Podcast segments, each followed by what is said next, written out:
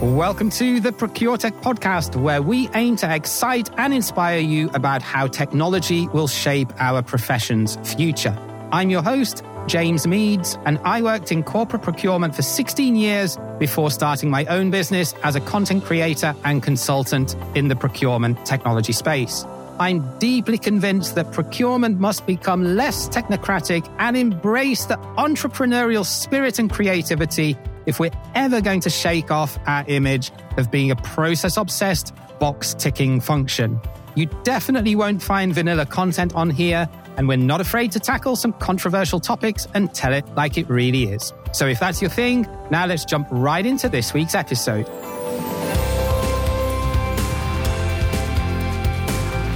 Yes, hello, and a very warm welcome to another episode of the Procure Tech podcast. We are the official podcast of procurementsoftware.site, where you can search, filter, and slice and dice over 400 procurement technology solutions completely free of charge without having to purchase an expensive subscription.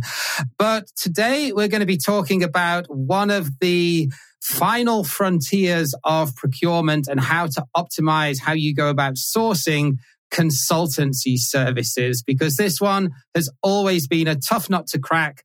So I thought, who else to bring on to the show to talk about this than somebody who has developed his own app and software as a service solution all around consultancy sourcing. So, uh, Laurent Thomas, very warm welcome and glad to have you with us. Thank you, James. I'm glad to be there with you as well. So, as I mentioned in the intro, this one really is the final frontier. I mean, even when we talk about professional services procurement, consultancy is really one of the t- toughest cookies uh, to get stuck into. So, before we dig into that, can you perhaps just briefly walk us through your career as a business leader up to this point? Maybe talk to us a little bit about what the trigger was that made you decide that you wanted to build some software in this space. So indeed, I'm an engineer by training. I have, a, even though I did not do a lot of IT in the in the in the first steps of my career, I have an IT training uh, as a master. Uh, I started my career in the automotive industry, quickly switched to consulting, then spent about 15 years in consulting with Oliver Wyman. Uh, moved to the US to lead the organization transformation practice in 2011. And uh, I ended up being recruited by one of my clients uh, from Solvay in the chemical industry. And I moved over in 20, at the end of 2013. Over there, I led the strategy and transformation of the business for a couple of years. Uh, this is where I realized that indeed we were very bad at sourcing consulting services. Uh, also that I was selling uh, pretty cheap when I was in consulting. Uh, but that's, a, that's another story. And then after that, I, I led a couple of transformation programs. I led a lot of functions everything that was transverse to the business. And I then took the subsequently took the lead of the global oil and gas business for Solvay from 2019 to the end of uh, 2021, where I left Solvay uh, to focus on the digitalization of uh, ConSource, our digital procurement platform. The trigger uh, that made me decide to, to build the software is indeed that we launched Consulting Quest as a service to help companies use and buy better consulting services in 20, 2015. And uh, we did that for a couple of years. It was also useful for me. I was not involved with the business uh, as I was working with uh, with Solvay, but it was useful for me when sourcing consulting services because I had only a limited budget and a limited number of projects I could do with the budget I had. And being able to use the service of Consulting Quest, I was able to probably uh, multiply by two the number of projects I was able to fund in the in the same in the same envelope. Comes 2022, uh, 2020, and the COVID crisis, and a lot of consulting freeze and so on. And this gave us at the same time uh, avoid inactivity, but also time to reflect and to realize that it would make sense to digitalize the know-how that we had developed uh, on the sourcing of consulting services to address not only the sourcing part, but the entire end-to-end needs from companies when it comes to consulting services, from setting priorities to, to managing performance and uh, to, uh, to, to expand indeed the scope of our activities from, I would say, niche project on tough nuts to crack to the entire scope to better manage the entire consulting budget. Got it. So that's there's a lot to unpack there. But before we do, I'm always curious when when someone comes out of corporate after a long successful career and and decides to move from being a corporate business leader or, or, or a consultant in your case to being an entrepreneur. What were some of the mindset changes that you had to face, and how is it different to, to life in corporate? I funded my studies by having my small business on the side uh, where I was taking advantage of tourism in the, the south of France. I will not dwell too much of that. But I had tasted, uh, the, I would say, uh, the, the entrepreneurial life and I always wanted to go back there. But then, well, when life happens, you go from one job to another job. It's well paid. Uh, it's interesting. And, uh, you, you have kids and you have the, the comfort and the security of the corporate job. but at some point, the kids are grown up and you want to go back to this kind of more freedom, uh, more entrepreneurial, entrepreneurial style and uh, that's that that was an opportunity that was too too good to pass. And I have probably another 15, 15 years in front of me. And it was now or never. If I had waited another 10 years, it would have been quite late uh, to, to, to make the, to make the jump. Yeah, that's. Uh, thank you for sharing that. I'm always intrigued because you know I've been on that journey too, and okay, I, I don't have the, the, the kids to take into consideration, but it's uh, it's it's always I, am just a curious person about when people decide to, to do something that they're really passionate about. So, how is sourcing consulting then different to sourcing, for example, any other professional services like, like legal or audit or, or, or you know, typical white collar, high end professional services? Well, first, there are a lot of similarities when you source professional services. Most of the services are statement of work based. Uh, you have vendors that have usually similar business models that are based on the utilization of their, their teams. Indeed, when you have assets in, in chemicals, you want your assets to produce 100% of the time. When you're in professional services, the same thing as the asset instead of uh, they are not capex, they are opex. And uh, you want your teams to be producing most of the time and to be available most of the time to maximize your, your profitability. The main difference when it comes to consulting, in my view, is uh, the, the level of decentralization that you have when you buy consulting services. When you're buying audit, who will buy this? It will be selected by the finance function. When you're buying legal, it's selected by the legal function. When you're buying marketing, usually marketing is not far away. Uh, here in consulting services, everyone can at some point buy some consulting. And also you find in the consulting budget a lot of things that are not consulting actually with a, a lot of uh, temp workers that are classified under consulting or some IT in disguise, uh, this kind of thing. The other thing is that consulting is very intertwined with the should be intertwined with the strategy of the company. And uh, the, the level of uh, high top management involvement in, uh, in consulting is also very high as compared to other professional services in my, in my view. Last, the, the structure of the market, I have just one last one. The structure of the market is also different with a strong asymmetry in experience and knowledge between the buyers and the sellers. You will buy as a consulting procurement uh, person an organization transformation project every three years because you will not change the organization every every month or well some some do but it's not really recommended but uh, uh, this the guy in front of you is selling a project like this every month so you you have a lot of turnover in the profession uh, you have projects that have a long cycle you don't have necessarily the critical mass and you have professionals in front of you that are doing this for a living and that's one of the challenges when you buy consulting services Got it. So if I paraphrase what you just said, then, so there are a lot of diverse stakeholders that you're going to have to deal with. The spend is often miscategorized or it's often difficult to get your head around exactly what you're spending on specific consultancy services. Plus the salesperson that you're going up against as the buyer is probably going to be more experienced in, in selling what they're selling versus you as the buyer who maybe only purchasing that particular service, like you say, once every few years, depending on your needs. So all of that is, is a pretty potent mix. So let's look at this. You know, we're in an inflationary environment right now at the time of recording this. And especially on things like direct materials and purchase parts, it's understandably increasingly harder to deliver bottom line savings against that backdrop. So could you maybe walk me through how using technology and taking a more structured approach to sourcing consultancy services could be a ripe opportunity to both drive down cost, but also you know, increasingly it's more about ensuring that you're getting value for money and the consultancy services that you're procuring is is is adding to the top line or or or, uh, or contributing to the bottom line of the business ultimately. I would say you said it right. Uh, it's about driving costs down, but also increasing the added value. And when you think about consulting, one notion that we try to convey is that consulting is an investment. In the same way that you invest with uh, uh, capex on your uh, industrial assets, you will invest with uh, here in that case mostly operational expenses, but it's your you, invest in your organizational asset, uh, the decisions you take, how you do things, how you implement things, and uh, you need to get a return on your investment. And it starts with this.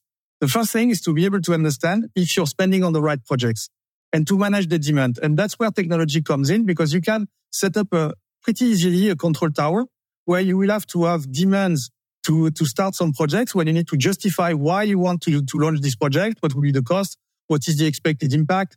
Uh, you can ask additional questions. Have you thought about make or buy? Have you thought about involving the internal consulting team? All these kind of things to, to filter out things that don't make sense and make sure that you're investing in the, your money in the area where you will have the biggest bang for your bucks. And with what you've developed, then it's it's it's able to sort of guide you along that way, or that's that's part of what you've got within the package. Yeah, that, that we have a, the first part, uh, the first functionality that we have is demand management, where you can set your uh, strategic priorities and explain where you want to invest your money. Then you have dedicated workflows depending on what type of projects you're dealing with.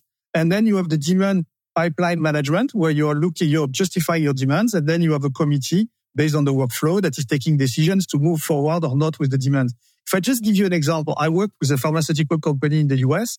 During the COVID crisis, they bought seven times, they have 14 business units. They bought seven times the same project on the future of work because each business unit bought the same project.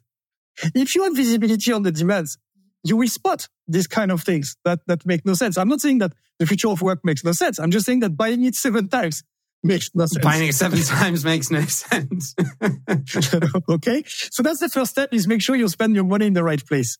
The second one is, is to make sure that you are guiding the only 7% of the executives, I don't know if you know that, consider that they are equipped to buy properly consulting services, which means that 93% don't. Wow. And uh, if you can guide the buyers to write professional RFPs, if you can have a clear scope, if you can have clear deliverables, actually, if you can have deliverables in your RFP, which is uh, sometimes totally forgotten, all these steps can drive the cost down by focusing on what you need and only what you need.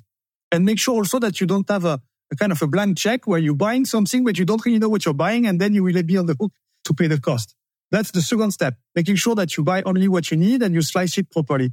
And third, you need to identify the best firms to work for your project to maximize the impact, control your cost, and create healthy competitions. And uh, too many projects are awarded without a proper scoping or not enough competition. And that's what technology is offering. It's offering to work with the companies from your panel but also to look at companies that are beyond your panel, thanks to some marketplace functionalities that we have uh, uh, added to the to the app to make sure that you can always have the best company for a given project independently, I would say, from the legacy uh, panel and onboarding discussions. So, I mean, you have the software solution, but you're also offering procurement as a service and group or membership based training and coaching as part of the overall package that you offer. And I think, you know, I have to and perhaps this is a stupid question, forgive me if it is, but companies are going to have a limited budget to spend on niche category specific software for something, you know, very specific like consulting. So can you maybe walk me through why wouldn't they be able to get this same value from a, more generic professional services sourcing software solution? When you look at the, I would say the, the sourcing softwares that are today available on the market, there are not a lot that are addressing the end-to-end uh, process. Uh, some of them are very good at addressing, I would say, the, the sourcing piece. Some of them are very good on the, the integrations and the, the procure to pay. Uh, some pro software that you will find are very good for the negotiation of the contracts, but you rarely find um, an option that is kind of end to end looking at, okay, I validate my demand. I write my RFP. I identify the right consulting firms in a collaborative way. I'm fully custom and all the clients can define exactly what they want. If they want this type of templates for their RFPs, if they want this language, if they want this type of onboarding, all those things are custom in the app and you can really tailor them to your needs. A lot of the, I would say, uh, big suites uh, have a kind of an SAP syndrome where you need to adjust to their process and uh, you don't customize and tailor to, to your process. So what we have tried to do was really to tailor to the, the process of the firms, even though the steps are the same in our app all the time. You go demand, then RFP, then as um, selection, then uh, negotiation of the statement of work within the app. Then one thing that we have that most of the suites that I've seen so far don't have, we have the entire project management in a collaborative way from within the app. So you can have the chats, you can have the files, you can have uh, all the, the, the, meeting minutes for uh, the project that you're, that you're running. So the, the users don't see this just as a procurement platform, but as a, a, platform to manage consulting and not only to source consulting, even though the name is ConSource, which can be a little bit confusing, but that's, uh, that, that's where we, we saw it. Does that, does that make sense? That, yeah, it does. And that it's interesting to hear that because I think you hit the nail on the head that, you know, if we take the suites to one side and just look at best of breed or point based solutions that are specifically tailored towards services procurement, most of them are, are, are focused on the sourcing approach, but there are very few of them that actually do the whole sort of post contract mm, signature lifecycle management part of it as well. So I think you're right that if you were going to use uh, other softwares, you could do it, but you'd probably have to use two applications. You'd have to use one sourcing app and then and then have another app for the like the contract lifecycle management beyond beyond the supplier selection and signature. So I think yeah, yeah, you're absolutely right. That's a big differentiator. And maybe another one for the spend analysis, and maybe another one for the performance analysis, and maybe a different one for managing all your contracts. So you end up with a stack yeah. of uh, of apps, which is a different way of taking the problem. We just saw that for consulting, it was making more sense to have a vertical approach. If I can add to your point, because I, I was kind of uh, taken off a little bit of guard by the by the question. Uh, there are a couple of items yeah, that do. are very specific to consulting that we have done. For instance, we have mapped 4,000 different consulting firms and about 12,000 different offices. And for each of those consulting firms, we can know what they do, uh, what are their offerings, what are their products, uh, what they have written in terms of publications. And when we have the information, what their former clients are saying about them using our performance management methodology, which is something you will not find I would say in the, I would say generalist uh, platforms. The other thing that, that we have, we have communities where uh, buyers can exchange about their experience in buying uh, consulting. And uh, we have procurement intelligence coming from uh, pricing intelligence coming from our benchmarks that are proprietary benchmarks that are shared only through that, which is also, again, something very specific to consulting. And, uh, and last, we have also an academy in there, which is a module where we share all our trainings when it comes to using, buying and managing consulting services where you have access to all our webinars, all our trainings, all our information, which makes the platform really, really specific to the, to the consulting category. Yeah. And, uh, and, and talking about this whole holistic life cycle, the, the next thing that I was actually going to ask you is, is sourcing really the biggest challenge when it comes to buying and managing consultants, uh, consultancy? Because you know, I suspect, I mean, you know better than me having been in this space, but I suspect that with this being often the domain of senior, even board level stakeholders in terms of who they bring in, do you come across a lot of cronyism where there are a lot of personal relationships with partners at big consultancy firms that are driving sourcing decisions? And then, you know, how does the procurement professional or, or the supplier relationship manager ultimately tackle this? And you know can can ConSource help them to do that? So first of all the consulting is today still very relationship based so it's true that you have relationship from the top management with consulting firms and uh, is driving at least a couple of the firms that are part of the panel uh, of the, the kind of the, the competition when you're organizing an RFP. The first step is for companies to have the discipline to write RFPs, even though they want to use just one firm, they need to for, they need to invite you to formalize what they want to buy. And that's an exercise that everyone should do. Even when you're sole source, just write down what are the deliverables you expect, what are your constraints, what are your requirements, so that you have a proposal that is matching that. Then second, the second you have uh, some healthy and credible competition, the you immediately get some leverage.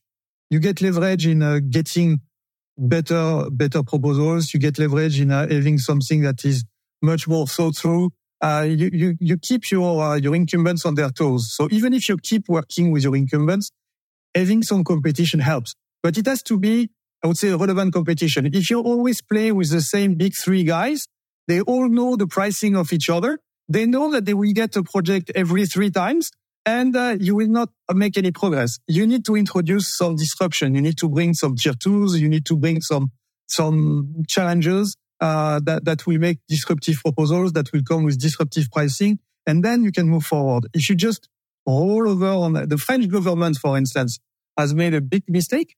They have awarded the strategy bucket to three companies and only those three are getting the project. But they know that they will not get 100% of the business, but they know that they will get at least one third. So they, they don't get any benefits. And then everyone is complaining and then it makes a political mess. But it's the same. I've seen in Australia, in the UK, everywhere where the, there is public. It's everywhere. Yeah, it's everywhere. So, uh, coming back to your point, having a database of consulting firms and being able to sort them by capability, by expertise, by location, by diversity, uh, by, uh, you know, is it, uh, if you want veteran owned businesses, this is part of the database. It's a little bit what you do with procurement software, but we apply that to consulting firms. Yeah. So, uh, I mean, what I think you've already answered what I was going to ask you next. And that was, you know, do you think the Consource.io will ultimately help to break the stranglehold of, of the biggest consultancy firms? But I think you, you've already answered that. So I think if I expand on that, do you also think it will empower independents and freelance consultants to collaborate together to put together you know a joint bid for a certain project that in the past may have been you know impossible to be considered for. So i will start with the first element on the the, the stronghold of the large consultancies. Uh, on that one it's a question of segmentation. There is a place for big consultancies. Don't take me wrong. If you want to manage very large projects on a global execution that has to be very fast you have no choice. You need to go through a, a large a large consultancy. If you want big strategic projects with a stamp from the board, you need a brand. Uh, if you want specific benchmark, you need those guys, but it's not necessary to use them for everything. So if you want to kind of start looking at some capabilities, for instance, optimizing your supply chain and your inventories, if you want to look at operational manufacturing excellence, why would you go to work every morning with your sports car? You know, you, you don't need to do that. You don't do that as an individual. Why would you do that at work? And uh, there are a lot of companies that um, that have been created by alumni of those firms that can do the same service, deliver equivalent work for a fraction of the price. And uh, and they moved not because they were not good. Uh, most of the guys I know that have started their own company wanted more freedom. They wanted to be rid of the, the, the targets that they were getting in the large consultancies. They wanted to have more intimacy with the with their clients. Unfortunately, those companies at some point end up acquired by the big guys, so the cycle continues. but uh, uh, you need to catch them where they are there. And if you just look at it by the numbers, if you were to list the largest consultancies, maybe you can name 10. If we had another 10 uh, when we add some big IT names like Tata Consulting Services, this kind of thing, maybe we reach 20. We have mapped uh, close to 4,500, which means that uh, 4,480 are not in the radar screen of most of the buyers. This is just huge in terms of awareness of the of the market. And even small countries like, I don't know, uh, Belgium or uh, Mexico, you can find hundreds of consulting firms there. You don't need to go with the, with the big names. Uh, what we bring with Consource.io is the possibility to find those firms, get in touch with them, bring them to the table. Then you can use them or not use them. But just knowing that there is some competition, that there is a risk that the business will go someplace else will change the behavior of your incumbent. Anyway, the the second part to break the stronghold is performance and trust. You know the saying, nobody got ever fired for using McKinsey. Why? Because the guy has a brand and say, Hey guys, I did my strategy with the largest company in the world that is supposed to be the number one when it comes to strategy. They do that not because they like McKinsey, because they want to cover themselves and they, they want to use this brand as a security. You don't have the security if you go with a tier two. So what we are trying to provide is this crowdsourced performance management where you have a, a continuous assessment of the performance of consultancies to get an actual assessment of the level of the performance like you have in a TripAdvisor, you know?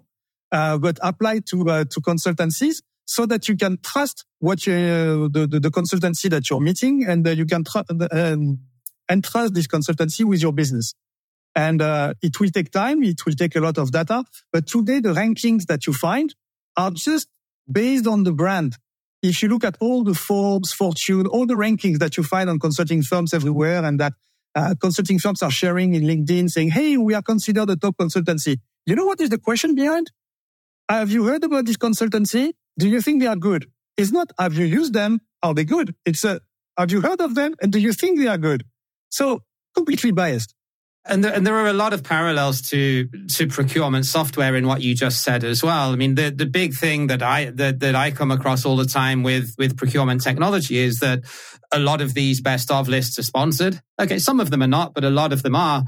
And just often there aren't enough users, especially for fairly early stage startups, to have in a subjective reviews. I mean, I actually decided against publishing crowdsourced reviews on on procurement software, but I think you speak to the same point that there just isn't the knowledge of the breadth of the market for consultancy, just like there isn't for procurement software. And and while consultancy is much more localized in terms of country based markets, depending on certain regulatory requirements or things that you need them to do.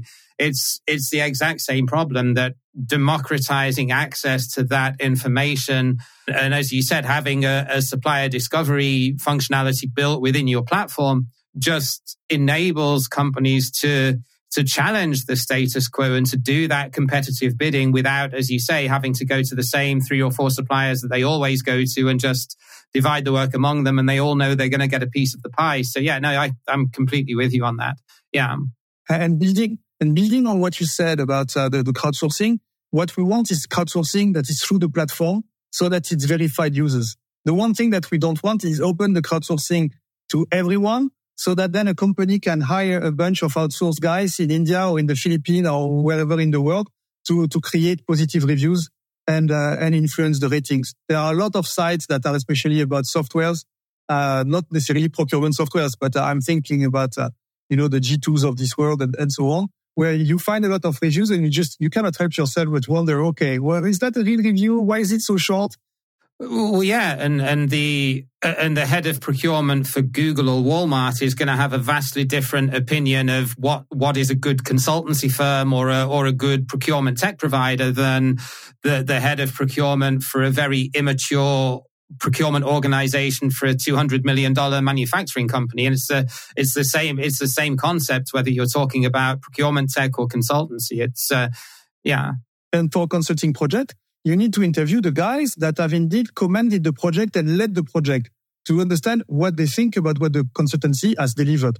If you just uh, interview a guy that was in the company, a stakeholder to the project that was at the receiving end of a cost reduction program, do you think he's happy? Maybe the consultancy has done a good job, but I'm not sure that the guy that has been his budget sh- uh, shaved by half is super happy with the project. No, no, no, exactly. No, I think we're speaking the same language there. So the, the final thing that I wanted to ask you, just conscious of the time, but for anyone that's perhaps not aware of the difference, how is Consource.io different from some of the, the broader contingent workforce management systems that are out there, especially when it comes, you touched a little bit on validating the different consultancy providers in, in your last answer, but particularly mm-hmm. around compliance and onboarding of, of the consulting firms that you've got listed on there. So I'm not mm, well versed in vendor uh, workforce management systems. I know, of course, of the Fieldglass of this world and other companies of, of this style, but I don't know exactly their functionalities and I've not studied them in depth because I don't think this was the same type of job. I would say that the first, the first difference is that what we do is most of the time statement of work based and project based, where you have clear deliverables. Whereas on workforce management, it's staff augmentation and you just get a couple of guys to help you with your SAP work. Uh, and uh, what you have is a timesheet at the end of the day and an invoice. Uh, so here it's a bit different. What we have, what I can speak about is what we have. We have our own onboarding. So we have our own qualification of the, the, the companies that are joining the, the platform. Uh, then companies can create their own custom onboarding and ask the questions they want and reuse some of the inputs that we have already collected to, uh, to save time. We have also uh, a custom risk management process where they can again ask the same question on risk and have their own financial risk, uh, supply risk, performance risk, global risk, and so on. They can ask the question they want and ask for the documents they uh, they want. So the the companies can really uh, make sure that they have the full compliance they uh, they they would like to have. But we provide also the flexibility to work with companies that are from what we call the Consource Global Network uh, via our marketplace option so that companies have the flexibility to work with the companies in their panel or with some uh, different stakeholders if they if they want to. Uh, does that does that answer your your yeah, question? Yeah, that, ma- that, that makes sense. I'm just conscious that there are perhaps some some listeners that that are not familiar with the difference between some of these service management platforms and and what the differentiators are. So it's uh, it's always good to try and break it down and, uh, and and and and talk in simple language. So yeah, I appreciate that. In simple language, we will have, for instance, in the project management, we will have a, a section where the, the companies have to validate in terms of compliance that the deliverables have been met to justify the payments. Whereas often in yeah, whereas often in contingent workforce management systems, as you alluded to, it's often time and materials and and, and hourly based or salary based. Yeah, yeah, exactly. So in order to uh, avoid for some companies that are kind of small users of workforce management uh, we have a possibility in the app to just provide at the same time as you provide the invoice, the timesheet. So we, we uh, address also some time and material, but the platform was not designed as, a, as an external workforce management. It was designed really to, to manage your consulting, which is kind of a strategic investment. But you were speaking about it as a niche category earlier. And uh, uh, one thing that is important to, to stress is that when you take uh, the consulting expenses as compared to the turnover, what do you think is the average spend from a company? It's obviously going to be dependent on industry sector, but what's the average spend on consultancy by the average business or? Yeah, the, the average spend uh, is going between 0.5 and 1.5% of the turnover. Okay. Yeah. So not insignificant. Yeah. Exactly. If you apply that to a, a company that is, uh, I don't know, a 3 billion company, it means that you will spend on average around between 15 and 30 million in consulting. And uh, this represents 0.5 to 1% of your turnover, which means that if you can save, uh, let's say 20 or 30% of this, you will gain 0.2 or 0.3% um, on your EBITDA, which, which can be for some uh, commodity company uh, pretty, pretty massive. And if you add to that, I would say the strategic part of uh, IT projects, uh, which we, we, we manage as well. We don't manage the IT expenses and the SaaS expenses and so on. But all the IT projects that are massively transformational, and at some point, you don't really know where is the difference between the digital transformation that is labeled as consulting and the digital transformation that is labeled as IT. So we decided to embrace them all. Uh, you can multiply that number by two or by three. So this could be up to three, four, five percent of the turnover of a company. So it's a company kind of hidden under, I would say, uh, indirect, then professional services, then consulting but uh, it, it, can be a, a significant uh, budget. And it's a, certainly a golden goose egg in these times when you're struggling to make savings for things for, for on things like commodities, hundred percent. So the last thing that I wanted to ask you, Laurent, and it's the easiest question I'm going to ask you: if anyone would like to learn more about what you're doing, where's the best place that we can send them? I would go to the to the website uh, consource.io and uh, and then simply ask for a free consultation, and then we can have a chat and discuss we can walk them through the through the app and also ask to ask any of their questions and, and have a personalized uh, conversation. Fantastic. And we will link to that in the show notes. Laurent, it's been a pleasure. I've certainly learned something from talking to you about how to source and manage consultancy services. So uh, appreciate you coming on the show and sharing your wisdom and wish you all the very best with your, with your new software. Thank you. So that was sourcing consultancy services and the potential golden goose egg that it could deliver if you've not really looked at that yet in detail and you've not taken some nifty tech like what Laurent has developed with consource.io. Just a quick one before we sign off. Thank you very much for listening. There are a lot of procurement podcasts out there these days. So we're very, very grateful that you've chosen to insert us into your earballs today. Don't forget, if you want to get the latest on the different procurement tech solutions that are out there, head across to procurementsoftware.site. And please don't forget to leave us a review in Apple Podcasts if you listen to us on an iOS device. Till next week, take care wherever you are, and bye for now.